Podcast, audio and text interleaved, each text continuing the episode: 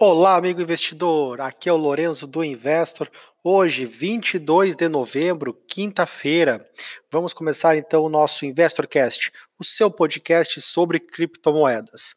E na quinta-feira voltamos a ter um dia de queda hoje, mas não aquela queda como nos outros dias da semana aí onde passou de 10%, né, por dois dias seguidos. Hoje uma queda leve, entre aspas, Bitcoin caindo agora em torno de 1,70%, Ethereum 3% e todas as outras criptomoedas do top 10 também apresentando queda nesse momento. Uh, a que menos cai, o Monero, que cai 0,28%. É, entre ativos aí listado entre os 50 maiores, em dólar, né, é, somente Waves e BAT aí apresentam leve estabilidade nesse, nesse momento. Seguimos então cautelosos no curto prazo com os movimentos do mercado e porque realmente a gente vê que a força vendedora está forte. E claro, é, estamos sujeitos aí a, a, qualquer momento também um repique, como eu gosto de falar, pode acontecer, mas nada muito muito sólido e que mude a tendência no curto prazo. Em função disso, né, é sempre atenção redobrada para trades.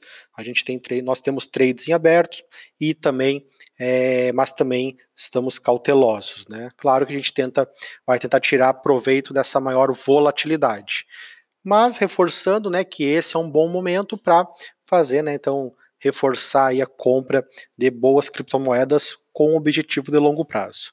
É, vamos lembrar aí de outros momentos onde, é, por exemplo, 2014, 15, que foi um momento de bear market, mercado em queda, onde foi um, um período muito bom de acumular bitcoins. Vamos pensar no longo prazo, como a gente sempre fala aqui no Investor, criptomoedas são investimentos de risco, de alta volatilidade, então aloque pequena parte do seu capital com o objetivo de longo prazo. Né? E tente eu sei que é difícil, mas vamos tentar então desligar assim um pouco dessa movimentação. É, quem não faz trade, né? Claro, quem tem a posição mais de hold. E, então, esse é aquele velho aviso. E é um bom sinal, né, que a gente ainda está respeitando a linha de tendência de alta aí que temos é, traçada lá desde 2015 e a gente vem se mantendo acima dela, né, com fechamentos acima e isso é um sinal interessante, um bom sinal. É, também, nesses últimos dois dias, né, ontem, mercado americano, renda variável, foi mais, foi mais foi positivo e hoje ele está em leve queda e realmente a gente vem, vem vendo ah, alguma certa relação entre esses movimentos é, do mercado renda variável e do mercado de criptomoedas. Mas isso aí ainda são isso ainda carece de análise mais estatística mais robusta, né? Claro que é uma percepção. É, então, realmente, para o mercado, a gente mantém a cautela. O Ethereum chegou a ser negociado abaixo de 130 dólares e, que nem eu falei já na nossa análise diária outros dia, outro dia, a gente pode aí ter um momento de estresse no Ethereum e ele realmente vir testar 100 dólares. Com o mercado do jeito que está, nada, é, a gente pensar em 30% de queda não chega a ser tão, tão fora do padrão, né? Mas é, a gente continua sempre monitorando o ativo e é um daqueles nossos é, ativos mais recomendados né, do mundo de criptomoedas. É, meus amigos, falar um pouco aí algumas notícias, até o mercado de até o mercado corporativo do ecossistema de criptos está um pouco mais parado nos últimos dias, mas a gente vem aqui então trazer algumas informações. Uh, quem não se lembra, né, na FEB, na, no momento de hype aí, nós tivemos o, o ICO né, do Telegram aí com mais de um 1,7 bilhões de dólares captados e saiu um relatório há pouco, né, uma entrevista, né, dos membros do projeto, né, da equipe do Telegram, que, falando que 70% né, do projeto está concluído e que é, está andando bem e em breve terá o produto lançado. Né. O Telegram, então, foi uns, um dos maiores ICOs, né, que tivemos no, no universo de criptos.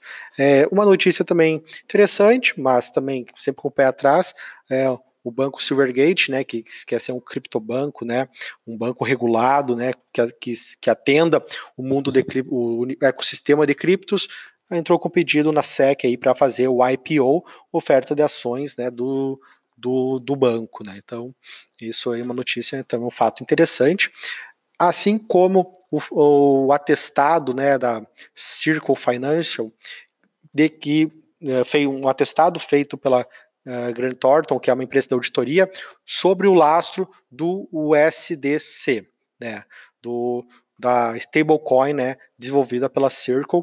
Então, que onde mostrou né, esse atestado, né, que não é uma auditoria de, de fato, uma auditoria seguindo os padrões né, mundiais, né, porque a auditoria tem padrões rigorosos que devem ser seguidos.